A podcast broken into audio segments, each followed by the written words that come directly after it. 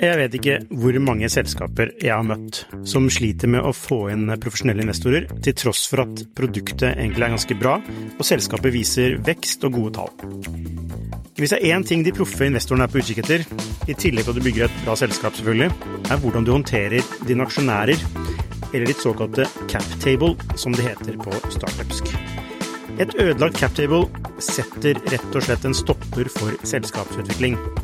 Unlisted.ai gjør det mulig for selskaper å håndtere aksje- og opsjonsprogrammer, aksjeeierboken, captable og det meste av rettigheter inn mot aksjene i selskapet på ett sted. Prøv unlisted.ai sin gratisversjon i dag.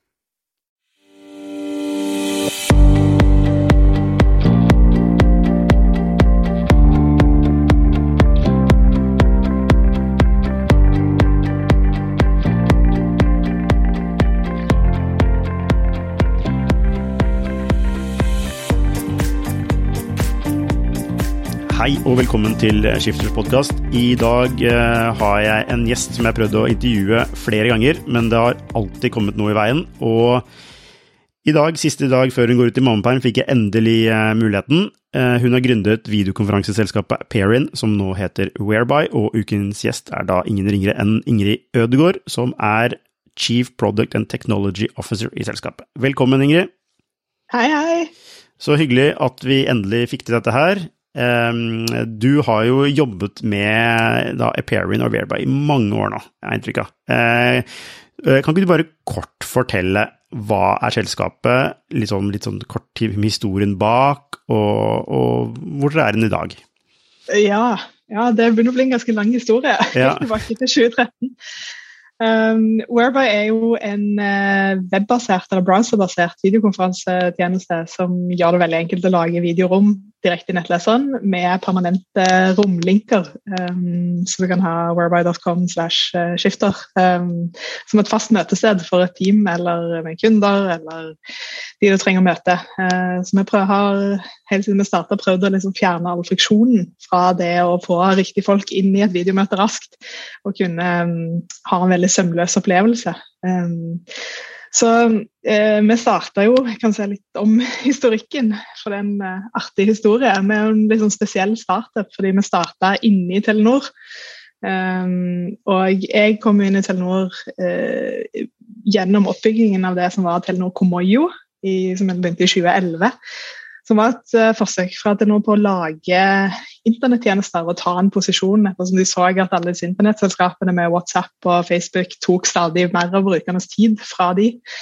Og um, Ambisjonen med Komoyo var å bygge opp et nytt miljø med helt ny og annerledes kompetanse enn det de hadde i organisasjonen. Så det ble satt sammen av eh, et team hvor vi aktivt rekrutterte eksternt folk som hadde erfaring med produktutvikling, utviklere, designere, marketing og produktfolk, i en svær smeltedigel, eh, som ble et veldig spennende miljø. Og eh, et veldig sterkt miljø i forhold til engineering og produktkompetanse. Og vi jobba på ganske mange andre ting. Det var jo mest kjent for en sånn filmstreamingtjeneste, men vi jobba òg på liksom neste generasjon kommunikasjonstjenester. Og det var jo i det um, miljøet at uh, Appearin ble født. Og uh, vi jobba jo med den WebRTC-teknologien som uh, kom i 2012, vel. når Google kjøpte et selskap, la inn teknologien i Chrome-nettleseren. og gjorde det mulig å ha videosamtaler og audiosamtaler uten å installere plugins eller noe lokal software som før var påkrevd. Og vi så jo liksom tidlig potensial i dette og um, satte ned et intern-team som skulle utforske hva vi kunne gjøre på video i det spacet. Og i løpet av to-tre uker så hadde de en prototype som fungerte, uh, og um, funka bedre enn mye av det som var på markedet. Og eh, da valgte vi å bare sette de på å liksom, polere det til noe som kunne lanseres. Og på slutten av sommeren så sa vi legg det ut på internett over hele verden. Og eh, posta en bloggpost på Hacker News som fikk jo et par tusen brukere over natten. Og eh, når sjefene i Telenor kom tilbake fra ferie, så sa vi oi, vi har lansert et nytt produkt. Det har 10 000 brukere, dette må vi vel eh, jobbe videre med. Ja. Men var ikke Komoyo en sånn eh, Netflix-tjeneste som Telenor eh, egentlig skulle lansere, eller som også lanserte, som ikke gikk så veldig bra? Det var navnet på den òg, ja. Ja. Men uh, selskapet var på en måte større enn det, uh, som òg het Telenor Komoyo. Um, så vi jobba med flere, flere ting. Uh, og Appearan ble jo da et produktteam i den. eller i det selskapet. okay. um, så som vi var videre med. Nettopp, så da var det, var det flere typer produkter som ble spunnet ut av Komoyo? Eh, Ja, tanken var jo at det skulle være et sånn produktinnovasjonsmiljø. Ja. eh, Hvor du testa ut ting raskt og forkasta det som ikke funka, og gikk videre med det som eh, viste positive signaler. Er det noe vi Så- kjenner til som også ble spunnet ut fra det miljøet? Eh, ja, det er faktisk et annet firma som eh, eh, spant ut samtidig med oss. De er litt mer tekniske, så de lager en slags virtuell telco-plattform som heter Working Group 2, og var basert her i Oslo. Nettopp, de kjenner jo til. Er de, ble de spunnet ut av Komoyo-miljøet? Det var vel der det i hvert fall starta teknologien. Um, og, og samme engineering-miljø, ja. ja, det er vel Erlend, er det ikke? Uh, Yes.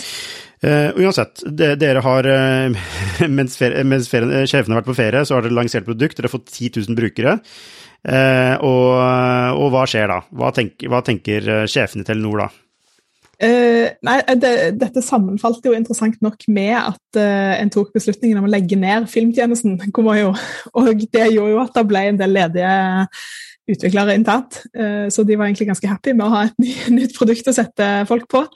Så da um, starta jo egentlig jobben med å begynne å lage et ekte produkt, for det vi hadde, var jo bare en prototype.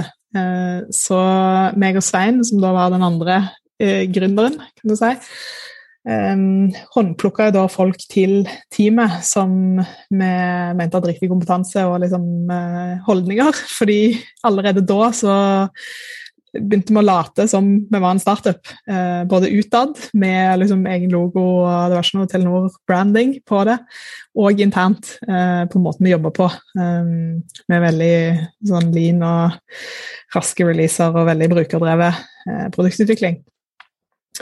Så den første høsten så eh, satte vi opp produktet for å faktisk kunne levere globalt, og eh, begynte med litt grann marketing på sosiale medier. Og i løpet av de fire første månedene så fikk produktet liksom viral spredning til 175 land, uten at vi egentlig hadde Vi hadde ikke noe budsjett engang. Eh, enda mindre et marketingbudsjett. Så mm, det var jo på en måte et tegn på at vi hadde truffet et eller annet i markedet som det var behov for, og at vi hadde klart å designe et produkt som var såpass universelt at folk klarte å bruke det i veldig mange, mange land, selv om det bare var på engelsk. Nettopp. Så hvordan er det egentlig å være en startup i et uh, stort konsern? det kan være interessant. Uh, I starten så fungerte det egentlig ganske bra. Uh, når vi var inne i Komoyo digital, uh, Telenor digital-miljøet, fordi vi hadde bygd opp en kultur der som var veldig lik. og Vi fikk bruke alle de verktøyene vi trengte. Det var veldig lite byråkrati og ledere som på en måte skjønte hvordan vi måtte jobbe for å, for å lykkes og konkurrere i markedet. Um, men over tid så ble jo det miljøet litt bygd ned, og da kom mye av det tradisjonelle, store firmaproblematikken tilbake. Med ting måtte gå via sourcing, vi fikk ikke lov å betale for tjenester med kredittkort lenger. Det var vanskelig å få svar på hvor mye penger vi brukte, fordi alt går inn i en blackbox. Um, men den positive siden var jo for oss at vi hadde en veldig stabil og langsiktig investor i tidlig fase. Og for oss var det viktig, for de teknologiene vi bygde på, var ganske umoden i starten. Og det var en del bugs som at, i browserne blant annet, som gjorde at det ville vært vanskelig å begynne å ta betalt for tjenesten veldig tidlig. De første årene så fokuserte vi jo primært på å bygge opp et gratisprodukt og få en stor brukermasse på det før vi etter hvert så at vi måtte begynne å bygge inntekter for å kunne stå på egne bein eh, når den tid kom. Prøvde Telenor noen gang å altså, bruke sin egen distribusjon til å måte, få henta ut verdi fra det produktet? Eh, ja, det var noen forsøk, eh, men det var jo òg litt vanskelig når det var et gratisprodukt og det på en måte ikke var så mye verdi å gi bort ja. eller bøndle inn. Um, så, og så så vi òg at etter hvert at vi var jo et globalt produkt og hadde brukere over hele verden, mens Telenor kun var i 13 land.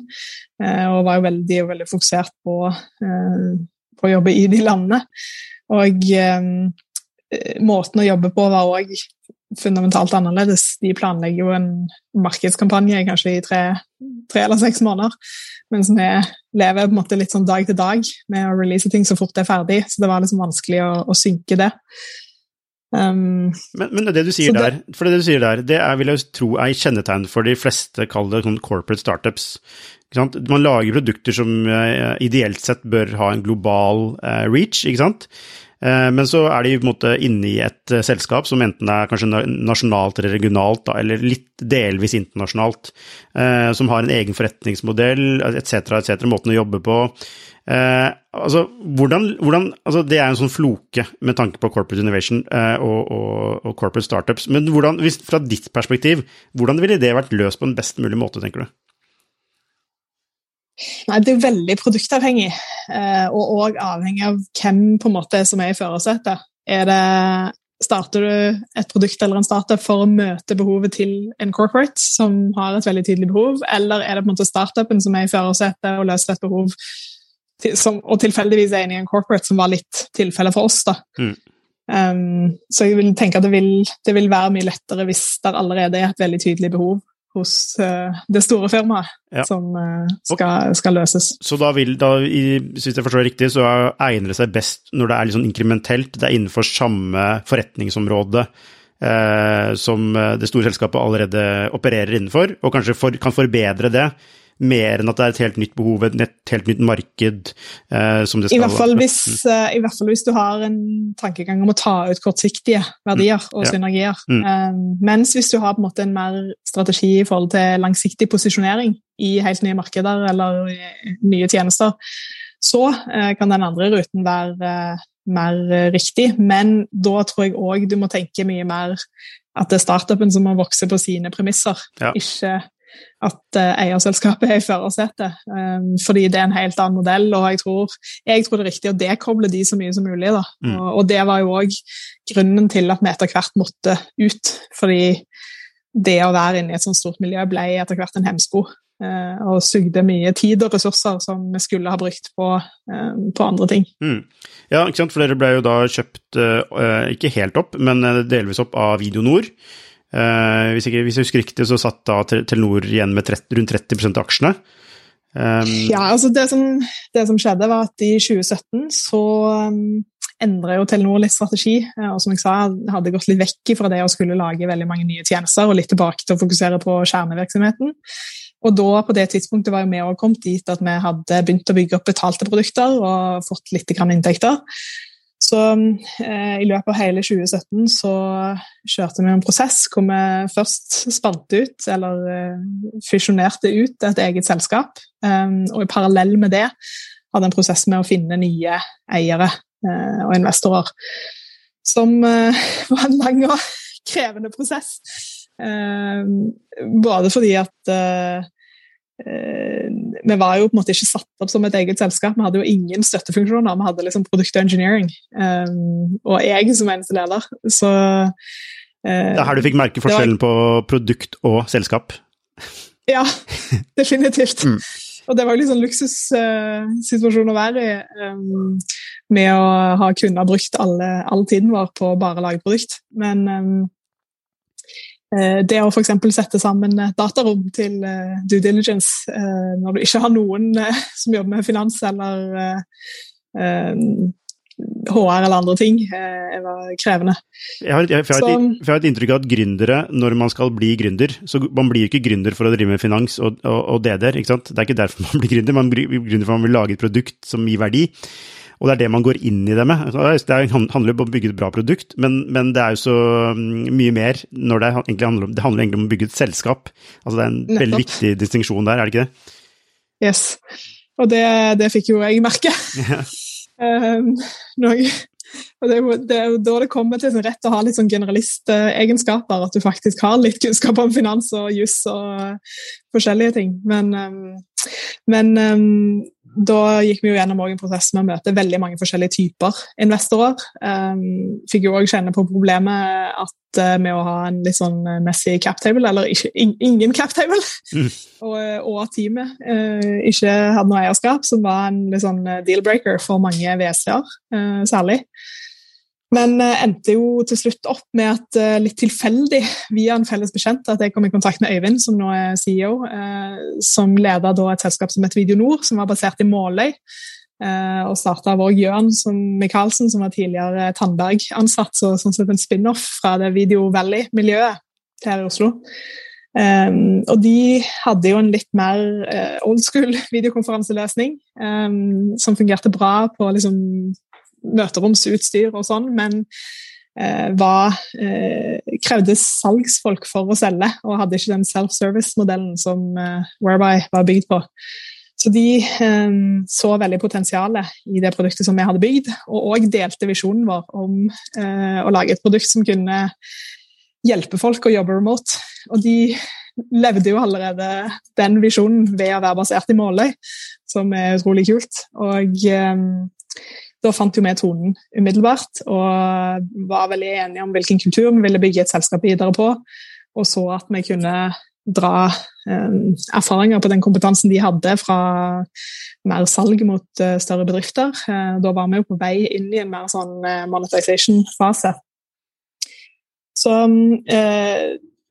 2017 konkluderte med at vi da landa en deal hvor de kjøpte opp hele det selskapet som Appearan hadde blitt lagt inn i, og Telenor da fikk en eierandel i det nye mm. Videonor-selskapet.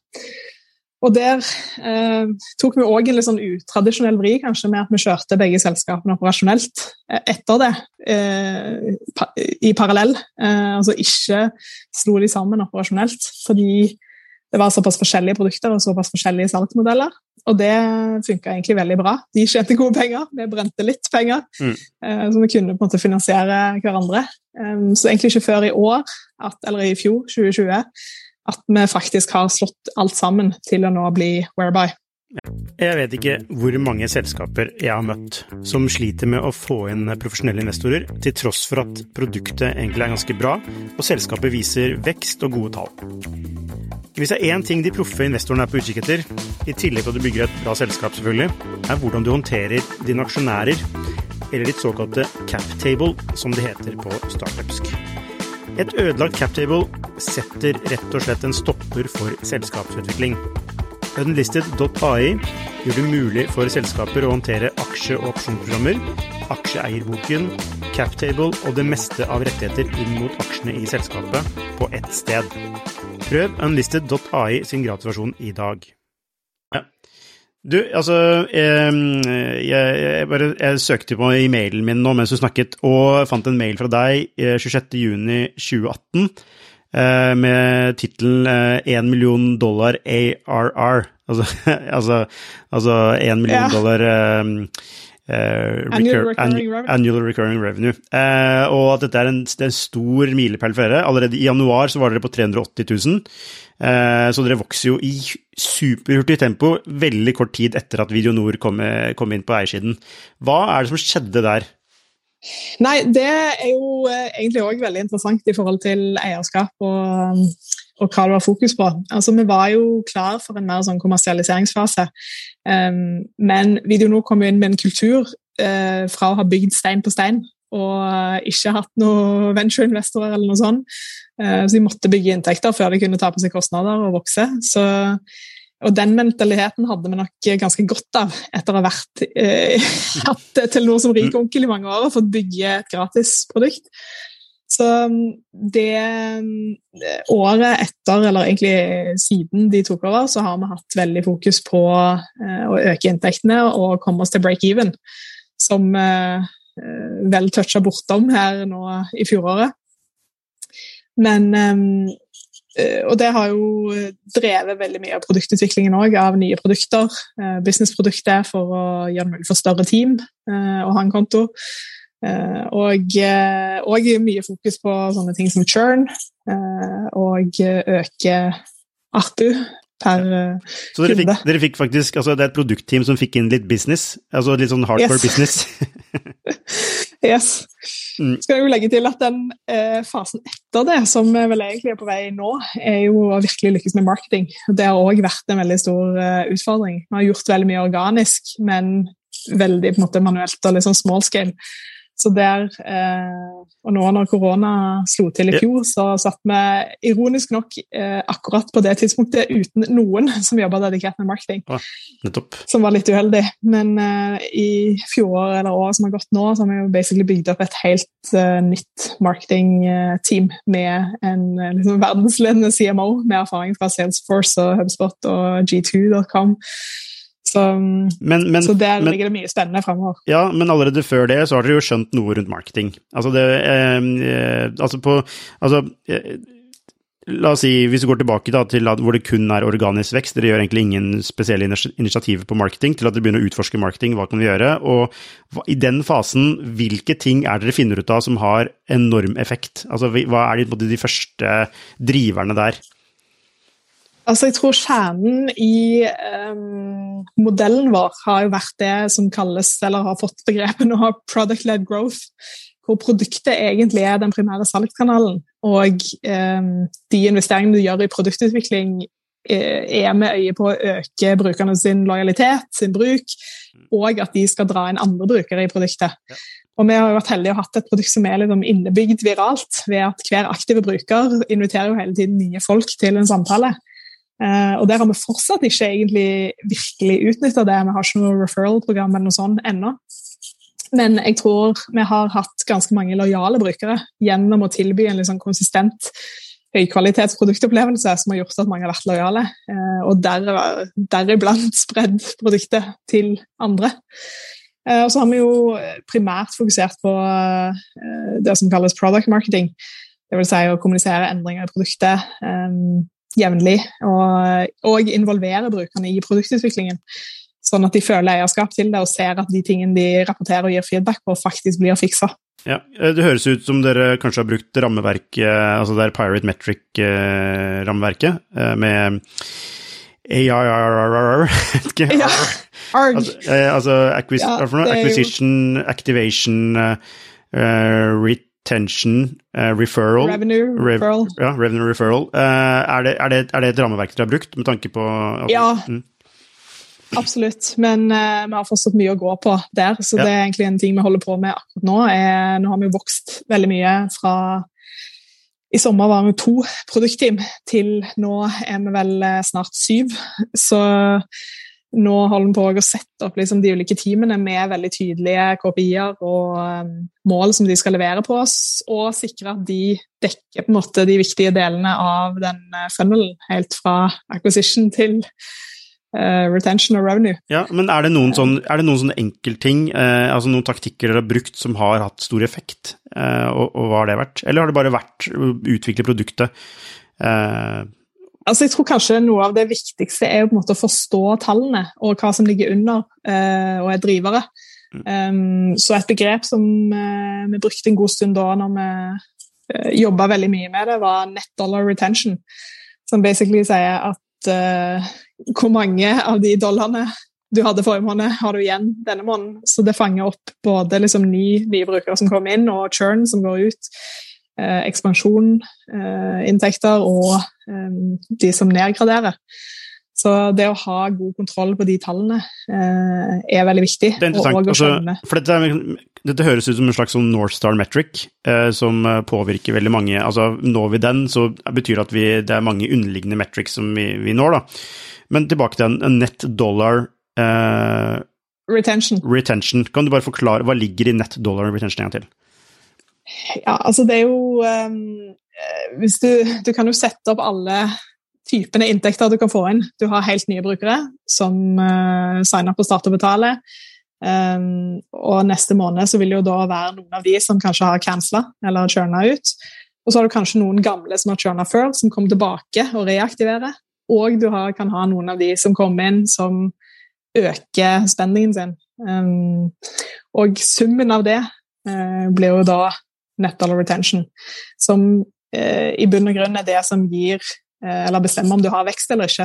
Hvis churn og de som nedgraderer eller bruker mindre penger, er høyere enn de nye som kommer inn, og de som utvider kontoen sin, så går du i minus. Og mm. da er det ikke mulig å ha vekst. Um, så jeg tror Så er, netto, det, er det netto, er det som nettoinntekt?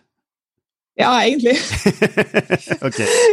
Ja. Det, er, det, er, jo ikke rocket science, men um, det er ganske vanskelig å liksom regne ut på en god måte. Så der har vi jo hatt forskjellige systemer som uh, gir innsikt i de tallene og kan gi fine grafer og dashbord og sånn, for å klare å observere hvor ligger problemet. Ja, men dere er jo en, ja, dere er, men dere er en freebeam-tjeneste, ikke sant, med et gratisprodukt som konverterer over et betalt produkt.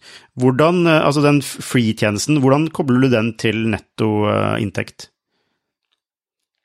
ja, den er jo ikke egentlig med i det regnestykket, annet enn eh, Da må du i tillegg se på konverteringsrater fra gratisbrukere som begynner å betale. Mm. Um, og det blir jo en kanal som du prøver å lede inn, uh, inn dit hele tiden. Ja. Fordi altså, Her har dere fokus på inntekter. Eh, man, altså, et alternativ vil være å ha fokus på bruk, f.eks. Eh, altså bruk blant eh, betalende brukere, f.eks. Eh, eller, bare, eller bare bruk generelt. Men betalende brukere er, altså, det er liksom vanskelig når du har et freemium-produkt, er jo den Northstar Metricen Vi sliter med det samme i Skifter når vi både har abonnementsinntekter og vi har annonseinntekter. Eh, fordi det er to forskjellige forretningsmodeller, rett og slett. Yes. Og jeg tror Mm. Svaret på hva som er rett å prioritere, kan, det kan endre seg veldig mye. Ja. Uh, og det kommer veldig an på hvor selskapet er for øyeblikket, og hva investorene vil ha, eller eierne. Mm. Uh, det har jo vært mye snakk om at liksom, amerikanske investorer legger mer vekt på uh, bruk, vekst i bruk, og på gratisprodukter, mens europeiske er mer på inntekter. Men eh, jeg tror det òg handler litt om, eh, om, hvor du er. Så når vi kom ut og ble tatt over video nå, så var det viktig for oss å faktisk øke inntektene.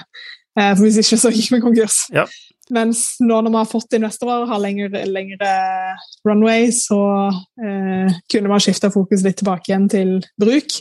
Um, men um, ja, for det høres jo Som du sier, jeg tenkte på det mens du sa det. altså dette, ikke sant, Video Nord kom jo inn med en veldig sånn uh, bootstrap-tankegang. Uh, ikke sant? Uh, man skal bygge inntekt. mens amerikanske investorer, som du sier, da, er jo mye mer opptatt av blitzscale. og så, når du måtte eier området, så kan du begynne å tjene penger på brukerne dine. da. Det er to forskjellige kulturer, og det er ikke noe som du sier, det er ikke, noe, er ikke noe rett eller galt. Og, men for deres del, har det liksom måttet svingt etter altså, hvilke penger som har kommet inn i selskapet? Eller hvordan, hvordan har dere klart å balansere det? Ja, Vi har nok hatt uh, ganske konsistent fokus på inntekter, faktisk. Um, litt for òg at vi har liksom over tid hatt en dreining i Telenor så var vi ikke så opptatt av liksom, målgruppe og hvem brukerne var, men har vi gradvis de siste fire årene hatt en dreining mot eh, altså mer jobbrelatert bruk.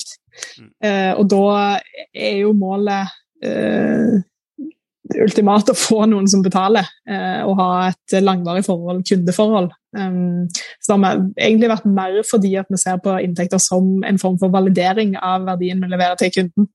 Ja. Uh, og, uh, og, så kommer nok til å jobbe med det med bruk og acquisition, uh, og øke antallet folk som får vite om oss og teste oss og sånn. Og der har du jo en del ting som ligger liksom midt imellom, som vi nå eksperimenterer med, gratis trials f.eks. Og prøveperiode som gjør at folk får opplevd det fulle potensialet i produktet uten mm. å måtte legge inn kredittkort først. Ja. Eh, jo, hvordan jobber dere med produkt egentlig i selskapet? Er det, er det mange produktteam med en product manager og med, altså, med mer eller mindre uavhengige team eh, som kan løpe på, på egen hånd, eller hvordan, hvordan, ser det ut? Ja, um, som jeg sa så har vi vokst uh, mye der òg, eh, fra to til syv team. Uh, så det har vært en veldig stor endring som vi fortsatt nå holder på å liksom, få satt opp alle teamene på en god måte. Um, men i utgangspunktet så har vi bygd teamene, produktteamene på en liksom modell som eh, Det er en veldig bra eh, artikkel av Marty Kagan, som er liksom guru på product management, som snakker om empowered teams. Som i bunn og grunn er autonome team som har et tydelig mandat og noen klare liksom, mål de skal levere på, men òg har stor frihet til å bestemme hvilke ting de mener er riktig å prioritere. Og komme opp med ideer og forslag som de velger å teste ut. Uh, så det er jo en modell hvor vi har en product manager på hvert team som er liksom leder og driver prosessen og sikrer at uh, alle interessene fra forskjellige deler av firmaet liksom, blir sugd opp i det teamet velger å prioritere, og de forventningene. Og koordinere det opp imot sånn som vi bruker jo Objectives and Key Results, OKRs, for å sikre at uh, vi jobber på de riktige tingene, og at flere team kan jobbe opp mot samme mål. Og uh, så har stort sett hvert team en produktdesigner og en uh, tre til seks utviklere, litt avhengig av hvor, stort scope de har. Akkurat nå er vi litt sånn organisert ut ifra funnelen, med å starte med acquisition, activation, et growth team og et som er fokusert på møteopplevelsen inni rommene. Eh, et eget mediateam som nettopp har satt opp for å øke liksom, fokuset på mediekvalitet. Eh, og så noen rene engineering-team som jobber med type infrastruktur, sikkerhet, eh, sånne ting. Ok, Så dere, bygg, dere er bygget opp rundt funnelen, så dere er ikke bygget opp rundt altså, konkrete behov, eh, som kunne vært en annen måte å organisere på? Eh, nei, akkurat nå så har vi valgt å gjøre det på den måten. Så ja. får vi se hvordan det fungerer. Okay, hvor, eh, vi har vurdert tidligere å, ha type ett som fokuserer på pro og business og sånn, men veldig mye eh, Det har egentlig vært avgjørende hva som trengs å ha tilgang til for at noen skal lage eller gjøre en endring i noe, og hva som er naturlig for et team å eie. Mm. Um, så de som jobber med møteopplevelse, de lager jo features som uh, Av og til rulles de ut i alle planene vi har, av og til rulles de bare ut som en betalt feature. Um, mens uh, de som jobber med uh, acquisition, vil jo eie alt av liksom marketing, tech og landingssider, forsiden, sånne ting som de trenger å liksom sette opp gode prosesser for å kunne endre raskt, for å kunne kjøre AB-tester på, eksperimentere osv. Um, så det er egentlig litt sånn satt opp for å gi folk eierskap til det området de trenger for å ha impact på et mål. Uh, sånn som definert uh, i, i funnelen. Ja, skjønner. Um, så da dere er uh, altså typisk produktorganisasjon, egentlig, um, som uh, følger altså OKR, som virker som alle andre startups uh, gjør, altså etter hvert altså etablerte selskaper. og når dere vokser så mye som dere gjør, hvordan hvor, For det første, hvor, er det krevende å vokse så fort som dere gjør? og spiller kultur, hvordan spiller kulturen en rolle i dette her? Eh, ja, jeg vil eh, klare svaret på om det er krevende. Um, vi, har jo, vi var vel 25 stykker på denne tiden i fjor, og nå har vi vel passert 100 i over 20 land. Så vi har gjort uh, all hiring i år remote, og det har egentlig gått veldig, veldig fint. Og um, i forhold til kultur så har vi òg eh, spiller jo kommunikasjonen en stor rolle av at den kulturen vi kommuniserer ut at vi har, tiltrekker seg folk som har lyst til å være i en sånn kultur og jobbe videre med en sånn kultur. Eh, og så har vi jo òg eh, et liksom mål om å få inn folk som kan tilføre kulturen noe. Ikke bare liksom bli assimilert inn igjen, men òg tilføre noe og gjøre at den utvikler seg i en eh, enda bedre, bedre retning. Um, og jeg tror jo det eh, som gründer så har jo det vært noe av det som har kanskje vært mest, mest mm. krevende. Særlig når du får inn veldig flinke ledere. Vi har jo òg bygd opp et helt uh, nytt uh, lederteam med uh, folk på liksom, toppnivå internasjonalt. Brukt veldig mye tid på exec-rekruttering. Mm. Um, men de kommer jo inn med sin erfaring. Mer erfaring enn meg, kanskje. og det utfordrer jo å stille spørsmål ved du, alt det vi har gjort, måten vi har gjort det på. Ikke sant. La oss, la, la oss komme tilbake til akkurat det der. Um, men det, det, første du sa, uh, var altså dette med kultur. Uh, altså at folk tiltrekkes av kulturen. Uh, på hvilken måte da, og hva er, hva er kulturen deres, og hvorfor, den, hvorfor, blir folk tiltrukket av den? Jeg har, jeg har hørt en god, et bra ordtak som sier at kultur er det som skjer i rommet når du ikke er til stede. Um, så jeg tenker jo at det er liksom litt de verdiene som uh, er internalisert hos folk i eh, bedriften, og som gir opphav til en atferd um, og beslutninger. Og um, Så da er oppfølgingsspørsmålet hvor kommer den fra? Er det noe som bare er i folka, eller er det noe som er definert og kommer fra et eller annet sted? Altså jeg tror eh, Vi hadde jo vært et veldig stabilt team i en lang stund, og da har du jo liksom fått et litt sånn integrert sett som alle vet å agere etter, uten at det nødvendigvis er skrevet ned. Eh, og så Når du da skal få inn nye folk, så må de på en måte begynne å skrive det ned og artikulere hvorfor skal folk eh, jobbe her. Eh, for oss har det nok vært eh, veldig mye rundt det vi snakker om med produktkulturen. At vi er veldig brukerfokuserte, eh, gjør raske eksperimenter og endringer. Um, og har veldig mye fokus på liksom, engineering-kvalitet og eh, lage gode ting, eh, egentlig. Eh, og så er det jo i tillegg mer måten vi behandler hverandre på i firmaet. At vi har en veldig liksom, skandinavisk eh, stil med flat struktur, eh, lite byråkrati, eh, gode diskusjoner. det er lov å være uenig, men i en respektfull tone. Eh, og så, og, men der har vi òg fått inn folk nå som virkelig har liksom lagt til i kulturen. Så vi fikk f.eks. inn en VP of People i august som uh, har skrevet om alle stillingsannonsene våre. Eh, Jobba med mission vision uh, og verdier uh, for oss.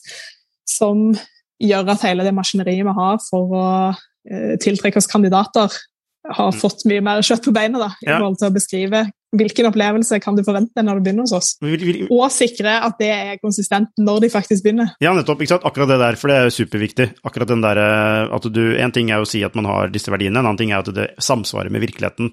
Men hva er, eh, hva er verdiene deres, da? Hva er dere landet på? Uh, vi har jo uh, Human First, som uh, går litt tilbake til målet med produktet. At vi skal se mennesker bak skjermen og lage en veldig sånn menneskelig opplevelse som uh, replikerer følelsen av å faktisk møtes uh, in person. Så har vi Trust Trust, som uh, er på en måte limet i hele remote-modellen, med at vi må stole på at det å ha tillit til andre gjør at vi samarbeider på en god måte. Um, og et veldig viktig prinsipp rundt å alltid anta gode intensjoner. Og Det er veldig lett når du kommuniserer skriftlig eller i Slack, eller noe sånt, at eh, du tolker en eller annen kommentar i dårlig som at det var ment dårlig, og så er det egentlig ikke det. Så der, der jobber vi mye mer rundt uh, kommunikasjon.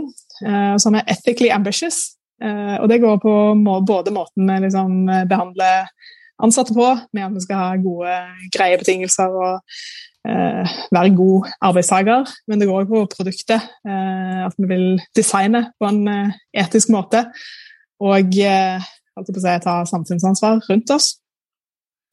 Så har vi Outwit and Outgrit, mm. som er at eh, som en liten startup som konkurrerer med Zoom, Microsoft og Google, så må vi på en måte være smartere og tørre å være litt slue eh, og tenke annerledes ut av boksen. Og jobbe oss igjennom liksom, vanskelige eh, tider. Og ha motstandsdyktighet på å få noe slag i trynet. Og den siste er 'selfishly diverse', som eh, går på at som et globalt produkt så trenger vi at teamet vårt reflekterer brukerbasen vår, som er global. Og det at folk har forskjellige bakgrunner, forskjellige eh, perspektiver, eh, forskjellig kompetanse, gjør at det vi lager, blir bedre. Så vi ser liksom ikke på det å ha mer mangfold som bare en sånn festtale, men det er faktisk helt uh, integrert i, i, det selskapet vi bygger. Nettopp. Og um, når man har disse altså dere, dere, har jo veldig mange, da. Dere har Trust, Human, uh, First, Ethical Ambitious, Outwit Fem, ja. Hæ? Fem. Fem, ja. Eh, hvor, hvor, altså, er det krevende å måtte vedlikeholde disse, og finnes det noe bevis for disse i hverdagen som gjør at det naturlig blir forsterket? Eh, eller er det i, i basically én eller to som man faktisk føler at er der, da? Nå, de, nå er de nettopp ferdige, ja. som har så vidt lansert de, faktisk. Eh, vi jobber med de nå i, i Q1. Eh, men eh, de, vi kommuniserer jo ut til eh, åpent til alle som søker jobb hos oss, eller de er liksom publicly tilgjengelige. Og så kommer vi òg til å bruke det internt i, som liksom rettesnor, både i hvordan vi som et lederteam tar beslutninger og behandler folk og etterlever de verdiene, men òg når vi liksom evaluerer ansatte. Og hvilke ting vi liksom legger vekt på. Mm. Men disse verdiene kommer fra et sted, ikke sant? Er det, er det basert på noen undersøkelser man har gjort i selskapet? Eh, eller har man hatt en workshop, og så landa det på de fem, fem ordene? Um, jeg har prøvd flere ting opp gjennom årene. Jeg tror vi hadde en veldig god konsulent denne gangen, men han gjorde i hvert fall dybdeintervjuer med jeg tror det var ni ansatte, i tillegg til, hele, til lederteamet. Um, for å få, og jeg har sett på en del liksom, gamle materialer og, og ting som er skrevet ned. Eh, men det var viktig for oss å få liksom, noe som var oppdatert og reflekterte liksom, den veien vi vil gå framover. Ikke bare det som har ligget bak oss, og sånn som ting har vært. Så vi hadde ganske mange tøffe diskusjoner rundt uh, for å komme fram til liksom, akkurat hvilke ting er det vi ønsker å dyrke fram med, med denne verdien. Ja, eh, når vi skal komme tilbake, altså dette med, altså Når du har disse verdiene, hvordan Jeg vet ikke om du har noe erfaring med det, men det å da rekruttere Er det mye enklere er det Når du, du, vet hvem du er, er det enklere da å finne ut hvem du skal ha få inn i selskapet? Eh, og på hvilken måte er det det? Ja, det vil jeg jo absolutt si. Um, og det, det, å bruke dette inn i ansettelser tror jeg er veldig, veldig lurt. Eh, vi lager jo ofte en sånn intervjuguide med spørsmål som kandidater skal gjennom i forskjellige stadier, og sikre at vi liksom sjekker for disse tingene der. Eh, og så gir vi ofte en sånn praktisk oppgave hvor de får liksom et scenario eller et datasett eller et eller annet de skal liksom jobbe seg litt igjennom og vise fram sin måte å tenke på. Um, og ha det i kriteriene. At vi ser etter markører som indikerer at de har disse verdiene på plass. Uh, ja, Dere bruker det jo aktivt i, uh, i, rekruttering, og dere har jo klart å tiltrekke dere utrolig dyktige folk, har inntrykk av. Eller i hvert fall folk som har jobbet i store, spennende selskaper tidligere, vært med på den gründerreisen. Eh, altså, og de stegene som dere er i ferd med å gå inn i nå. Hvordan klarer dere å tiltrekke sånn, topp, sånn verdens topptalent? Nei, det er jo en av de tingene jeg er litt stolt av at vi har fått til. Um, og jeg tror det handler en om å selge en visjon for produktet og selskapet og den endringen som vi ønsker å oppnå i verden. Uh, og òg uh, å få sette de, de, i en posisjon hvor de kan ha veldig stor impact sammenlignet med det de kan i f.eks. et selskap som har kommet mye lenger, eller en stor corporate. Uh, og Vi ser jo liksom ute i markedet nå at folk er veldig sånn, tiltrukket til liksom, mission-drevet selskaper. Um, som ønsker å ha positiv innvirkning på verden. Og um, og også litt det at vi nå er satt opp til å være uh, remote first og har den kulturen på plass. lederteamet vårt er jo seks folk basert på seks forskjellige steder permanent. Så det er liksom ingen eh, beslutninger som blir tatt med kaffemaskinen eh, ved et uhell. men altså, når, ok, greit. Da, eh, mission er viktig for å tiltrekke seg topptalent. Eh, og så er det dette med remote first, som du sier. Eh, det betyr at dere, altså, hele verden er jo deres altså, rekrutteringsarena, sånn sett. Eh, hvordan funker det i praksis å jobbe remote med forskjellige tidssoner? Altså, det må være veldig mye sånn asynkron eh, kommunikasjon. Hvordan, hvordan, funker det optimalt? Eh, eller funker det optimalt, eller hva, hvordan jobber dere med det? Det er jo definitivt utfordringer med det. Så jeg vil si at det Men for oss har fordelene veid opp for ulempene. Um, ved at vi får tilgang til ja, topptalent og kompetanse som vi ellers aldri ville hatt mulighet til. Uh, så vi uh, har jo en kombinasjon av veldig mye videomøter og asynkron kommunikasjon. Uh, og der kommer jo verktøy inn som en veldig viktig del. så vi lever jo ånde på Slack, mm. og i tillegg bruker Notion som en slags wiki, men veldig Eh, rigga for samarbeid og kommentering. Så ofte skriver folk opp liksom, et forslag eller en idé i en Notion-side, deler den i Slack, og så kan folk kommentere uh, i forkant av at du har et møte. Og da har du på en måte samla inn uh, litt meninger og kan ha en kortere og mer fokusert diskusjon enn hvis du bare starter med et møte. Og så er det jo også å dokumentere liksom, beslutninger og hvorfor ting blir designa på den måten de har. Um, sånn at nye folk som kommer inn, har en historikk å, å se tilbake på. Ja, nettopp. For det, jeg tenker på, det med dokumentering må jo bli veldig viktig. Altså, for at det, hvor, altså, man, altså, det blir jo den felles arenaen, altså dokumentasjonen. Uh, men har dere på en måte felles møter hvor alle deltar, og hvilket tidspunkt er det på? Er det sånn, har det sånn eh, Nei, det blir jo ettermiddagen, ja. norsk tid. Ja. Som eh, vi har foreløpig eh, litt sånn eh, tungvekt i Europa og USA, eh, og ikke så mange i Asia. Vi har ei som er på Bali, men Eh, der gjør vi òg opptak av alle sånne fellesmøter eh, som vi legger ut i Slack, sånn at folk kan se dem når de har tid. Eh, vi har vel en månedlig townhall for alle. Eh, ellers prøver vi å minimere fellesmøter til et minimum. Mm. Et annet verktøy som vi har begynt å bruke veldig mye, er Loom. Som lar deg liksom recorde skjermen din med en liten sånn snakkeboble med deg sjøl. Hvis du skal ha en presentasjon, da, så kan du snakke gjennom den uten at noen er til stede. Så det blir et litt sånn asynkront uh, møte uh, i tillegg. Og det funker jo veldig bra hvis du trenger innspill fra noen, uh, men ikke har tid, eller ikke klarer å finne tid i kalenderen til, til et faktisk Du, la oss snakke litt om ledelse, men også holde litt på dette med rekruttering. fordi det jeg er interessert i, er hvordan hvordan eh, Altså, alle, alle har sikkert Alle gründere har ansatt folk Eh, som ikke funker. Og det er veldig sårbart for gründerselskaper. Så det har sikkert dere også gjort. Hva vil du si er altså, Men når man, man ansetter dem fordi man tror det skal fungere, så hvordan vet du nå hva som er Uh, altså folk som vil fungere. For det, det, er ikke sånn at folk er dårlige, men at det, det er ikke alltid folk fungerer inn i det selskapet som, som du, man jobber i. da. Så hvordan, har, liksom, hvordan har dere klart å skille mellom altså Hvordan har dere klart å knekke den, den, koden for å ansette riktig? Hva er det dere gjør for å gjøre det? Altså Én ting er jo med kultur, men er, hvilke andre ting er det dere gjør?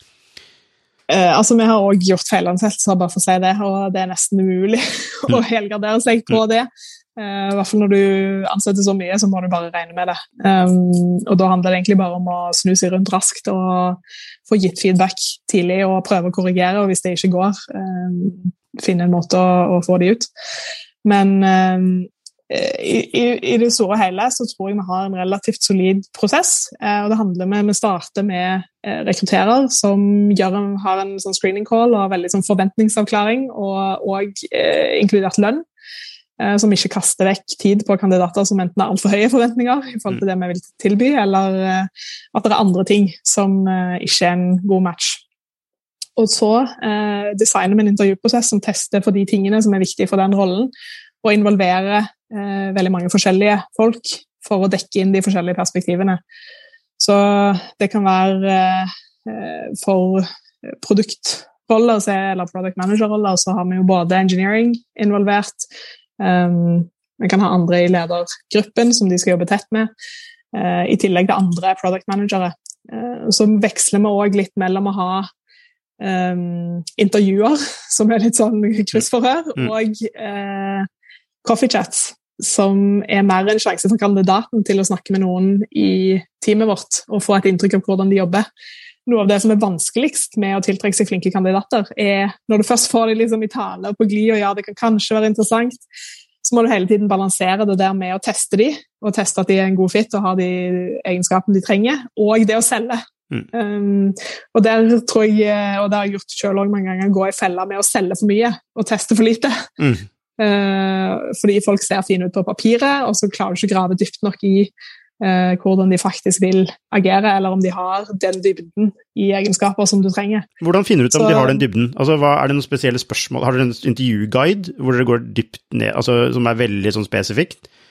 Ja, vi lager intervjuguider for, uh, med konkrete spørsmål som uh, går på de tingene vi vil teste. Men intervjuer uh, altså Folk kan være veldig flinke til å snakke og si de riktige tingene uten at det nødvendigvis betyr at de vil gjøre det. Så som et av de siste stegene så har vi som regel også en praktisk oppgave hvor vi kan gi dem et datasett eksempel, og si uh, Analysere hvilken effekt denne endringen hadde på retention, um, eller noe sånt. Og da lager de en kort presentasjon som de da går igjennom i sånn siste intervju. Hvor viktig synes, tror du den biten er, den siste biten der? Med den har vært veldig viktig for å skille. Vi har sett stor skilnad mellom, uh, mellom kandidater på den, mm. som ellers har opp til det vært uh, relativt like. Og det, det eksponerer jo òg en del sånne ting som kommunikasjonsegenskaper og eh, ja, den mer kvantitative biten, om de faktisk klarer å jobbe med tall, eller um, og, og, og, vi har òg oppgaver som er for uh, mer lederstillinger, som er mer hvordan vil du håndtere en sånn vanskelig situasjon med en konflikt eller et eller annet, uh, hvor de faktisk må liksom resonnere seg gjennom og uh, vise tankegangen sin. Så ser du da en korrelasjon mellom det å prestere veldig godt på den oppgaven, og da seinere bli en veldig verdifull ansatt? Ja, nå er det jo litt tidlig mm. å si. Mesteparten av ansettelsen vår har skjedd i høst. Ja. Men, eh, men, eh, jeg føler at eh, den har vært relativt solid, ja. Mm. Så hvis man skal sitte med én ting, så er det å teste med et konkret, praktisk eksempel for å se om hvordan ja. de faktisk reagerer, altså reagerer i praksis. Mm. mm. Er, og der, særlig på exec-roller, så har vi òg lagt opp som en veldig sånn åpen og ærlig rolle, nei, uh, linje, og prøvd å lage en oppgave som reflekterer en problemstilling som vi faktisk jobber med akkurat nå, og for å gi de innblikk i måten vi jobber på, og legge opp den siste workshopen hvor de presenterer tingene sine som mer en sånn diskusjon. Uh, nesten tilnærma kunne vært et uh, simulert ledermøte. Nettopp. Dette er veldig spennende. Superinteressant. Ok, eh, la oss fortsette litt på Dette er en del av ledelse, rekruttere. Men eh, ledelse Altså, du har jo vært leder i dette selskapet helt fra starten. Eh, og du er på den røde tråden. Du er kanskje den eneste som har vært med fra starten? Eller er det kanskje noen utviklere også, kanskje? Det er meg og en utvikler. Ja, ja ikke sant. Så du, du representerer jo historien. Um, hva har du lært om ledelse, hvis vi bare liksom, da overordnede blikket først, hva har du lært om ledelse gjennom denne reisen her? Jeg tror noe av det viktigste er på en måte verdien av å tiltrekke seg gode ansatte og beholde dem. Um, og veldig mye Jeg tror min lederstil er, er forma av det å, et ønske om å beholde folk. Uh, og å se verdien i at folk jobber der over lang tid og har, liksom, kjenner historikken i beslutninger som blir tatt i kodebasen. i uh, hvorfor ting er designa sånn som de gjør. Uh, og det er jo noe, Hvis du har veldig stor utskiftning, så må du på en måte bygge opp den kunnskapen på ny hver gang, og det tar liksom seks måneder. Men har dere slitt så, med, dere slitt med altså, at folk har slutta? Flinke folk slutta? Egentlig ikke, men Nei. nå er det jo ganske mange år, så vi har på en måte snudd hele teamet, vil jeg si, to ganger. Eh, hvor store deler av teamet har slutta, og vi har måttet bygge det opp igjen. Over litt tid, da. Men, eh, men det er en ganske krevende øvelse. Samtidig så gir det på en måte en mulighet til å restrukturere og få inn kompetanse som du kanskje har behov for nå, som du ikke hadde for et halvår siden. Ja. Fordi du har kommet lenger i reisen. Um, og, eh, og, og liksom på, ned på individnivå. Vi har jo f.eks.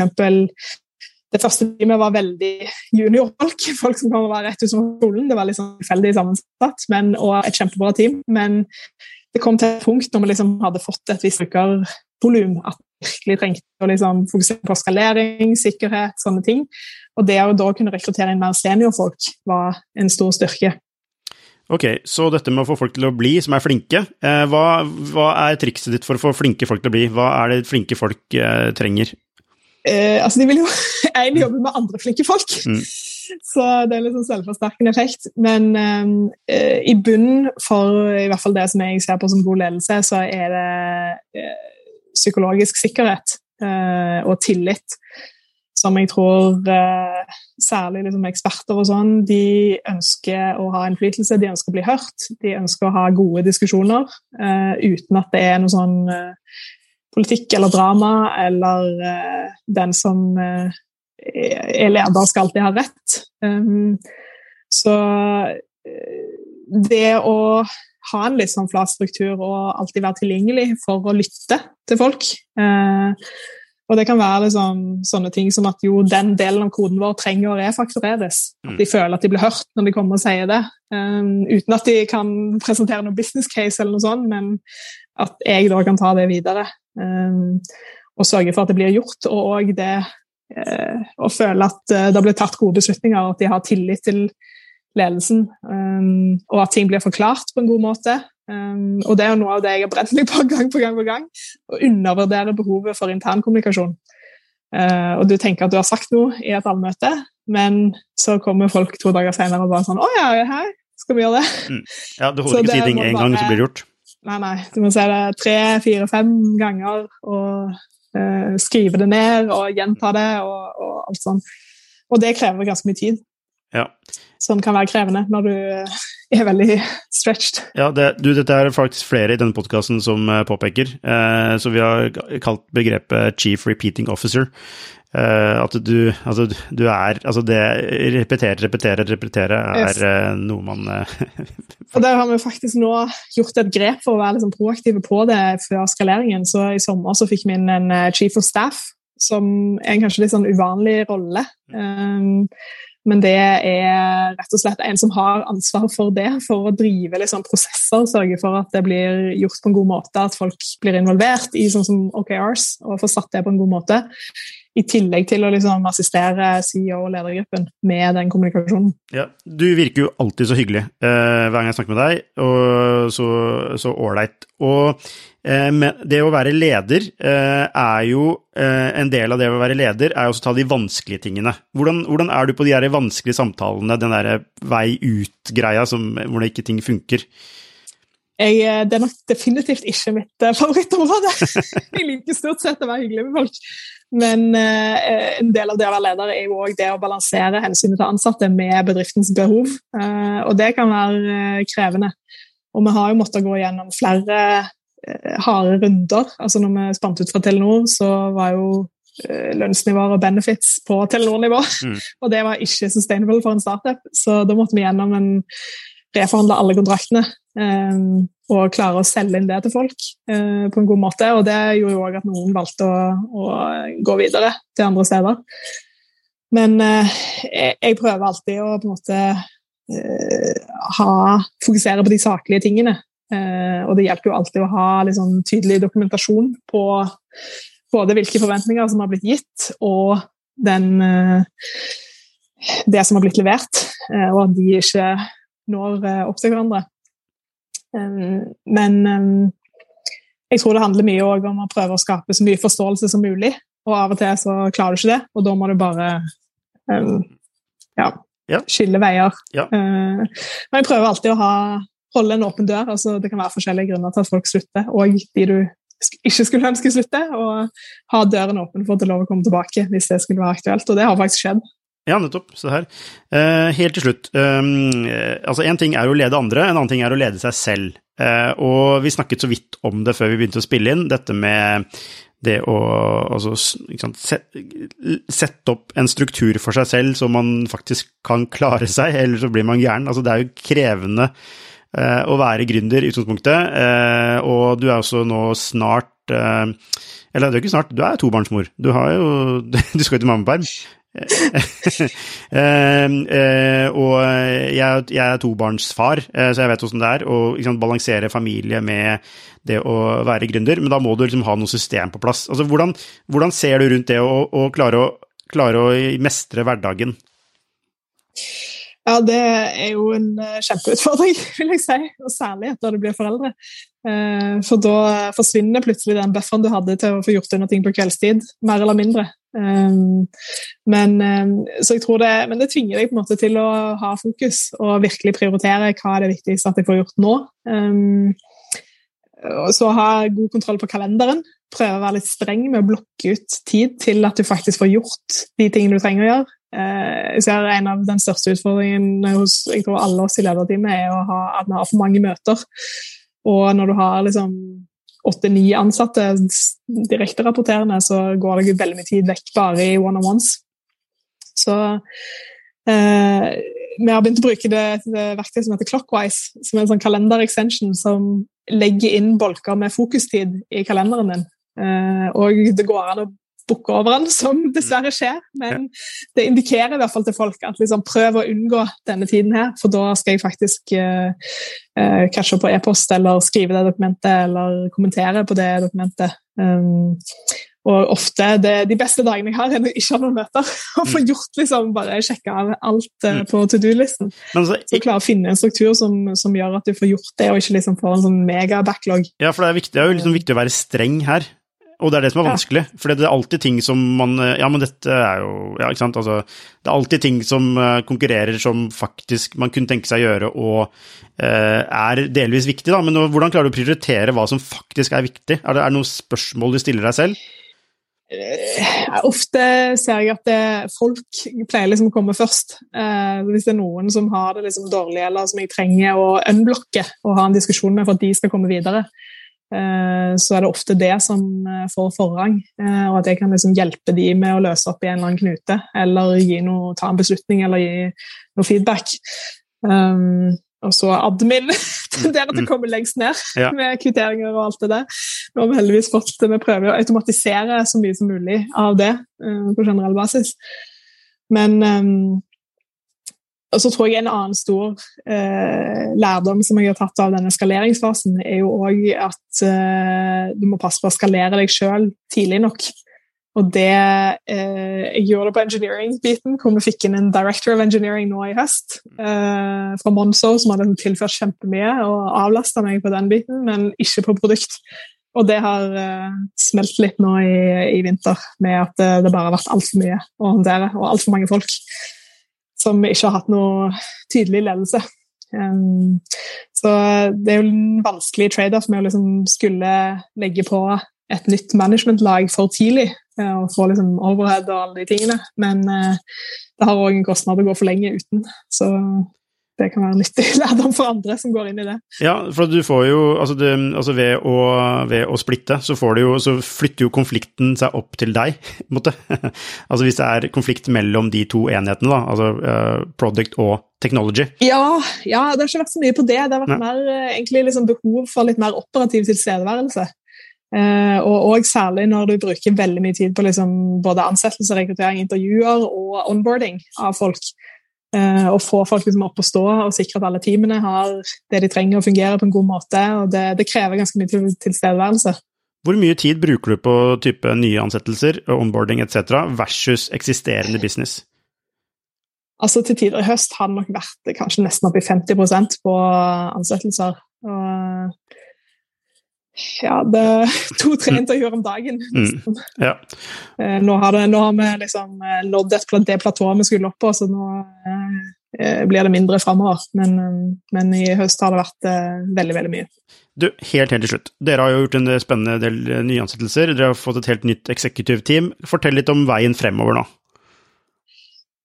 Ja, nå og det er jo litt synd å gå til mammaperm akkurat nå, mm, men mm. Eh, nå har, vi har som sagt eh, Vi lager på en, en plan for organisasjonen nå tidlig i høst, og har liksom eh, jobba med å fylle opp de rollene. Um, både på exec-nivå og nedover i at alle teamene skal ha utviklere og designere. og, og sånne ting, og nå I løpet av mai så kommer vi vel i mål. Uh, så da og vi har egentlig ikke et mål om å bare fortsette å vokse og vokse, vokse og bli et veldig stort team.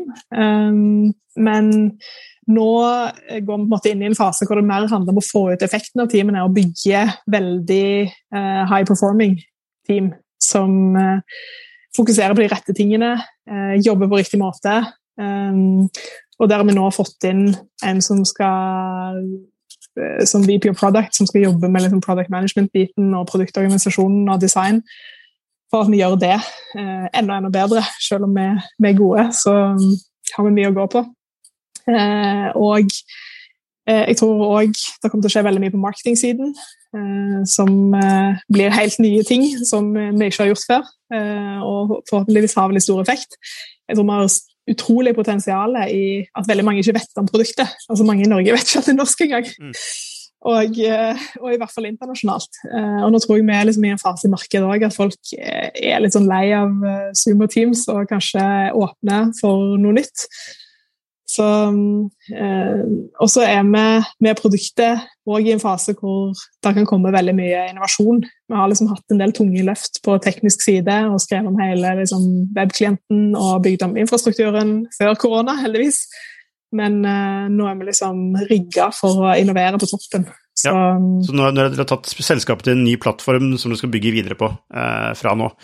Eh, jeg glemte å spørre om det innledningsvis, men sånn bare basic tall, hva, hva liksom, hvor mange Eh, eh, brukere har dere? Hva, hva, er ARR, eh, etc.? Altså hvordan bare vel, velger Uh, vi, har, vi går, vil ikke gå ut med noe tall akkurat nå. Vi holder på å jobbe med litt sånn nye PR-greier, så jeg har dessverre ikke noe å dele. Ok, Hva er det siste dere delte, da? Uh, det? det husker jeg faktisk ikke, men det kan jeg finne. Ja, ok.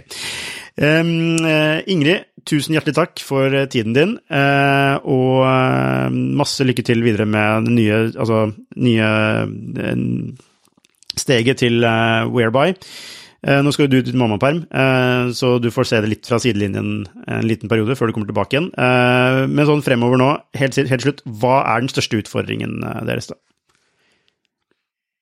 Nei, jeg tror det Eh, å få overbevist markedet om å ikke være så låst inn i de store løsningene og prøve noe annet enn de store tech-gigantene.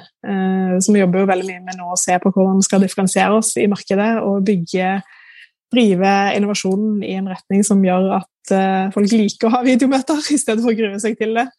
Um, og jeg tror at etter pandemien så kommer det til å bli en varig endring i måten folk jobber på. Så det er det vi posisjonerer oss for. Uh, å kunne være den videotjenesten som er den beste i årene framover. Ja, for hvordan, uh, Nå drar jeg det litt ut, men hvordan posisjonerer dere, dere egentlig? Altså når du har, altså Google Meet er automatisk i kalenderen.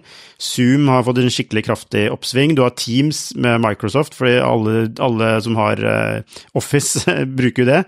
Eh, altså, hvordan, hvordan, posisjonerer dere i dette spacet her? Nei, Det ser vi jo på nå, men vi ser jo at det definitivt er verdi i den kalenderbiten som vi ikke har utforska nok. Så det er en av de tingene vi jobber med å se på nå. Eh, hvordan vi kan komme oss dypere inn der. Eh, samtidig som vi beholder den verdien med å være en uavhengig tjeneste som på en måte veldig lett kan plugges inn med alle de verktøyene som folk allerede bruker. Eh, men, eh, og så er det jo selve liksom, møteopplevelsen, hvor vi har veldig mye fokus på å hjelpe folk å ha bedre møter, ikke nødvendigvis mer møter. Eh, kanskje heller tvert imot.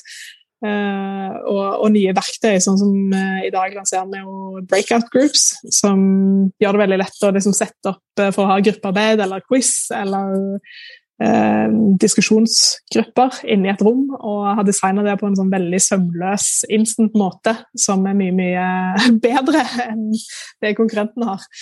Så jeg tror at eh, gradvis så vil flere og flere oppdage det. Eh, og eh, tilpasse måten sin å jobbe på. Men i dag, til, eh, altså, jeg, i, dag så, ja, i dag, så, har jeg eh, Google Meet i kalenderen, så det blir automatisk det. Eh, så hvordan skal dere klare å få meg over på Whereby? Nå er vi også Whereby-kunde, da, bare det sagt. jeg snur tilbake. Hvorfor, hvorfor yeah. bruker dere Whereby? Nei, vi har, vi har en kalenderextension med òg, som lar deg få en Whereby-knapp inn der. Um, så bli enda flinkere på å pushe den. Uh, og så tror jeg det er som jeg sa, et uløst problem rundt det der med Eh, kalender og eh, det å booke inn møter. Særlig hvis du skal booke inn med eksterne, forskjellige tidssoner osv. Så, videre. så det er jo noe vi ser på eh, om vi kan gå inn dypere i det. Så dere kommer til å ta en posisjon rundt, rundt møtebookingen, møtebookings... Altså situasjonen. Kanskje. kanskje. Det er noe vi utforsker. ja. Supert. Du, igjen takk. Nå skal jeg ikke komme med et nytt poeng helt på tampen, så tusen takk, Ingrid, og masse lykke til videre. Takk. Det var hyggelig å møte deg. Hei. Hvis du likte denne episoden, så abonner på den, og gi den gjerne en femstjerners rating med dine tanker. Hvis du er interessert i temaene vi tar opp på denne podkasten, så anbefaler jeg deg å gå inn på skifter.no. Og hvis du mener vi fortjener det, så kan du gjerne støtte oss ved å abonnere på Skifter. Takk for at du hørte på, så ses vi neste uke.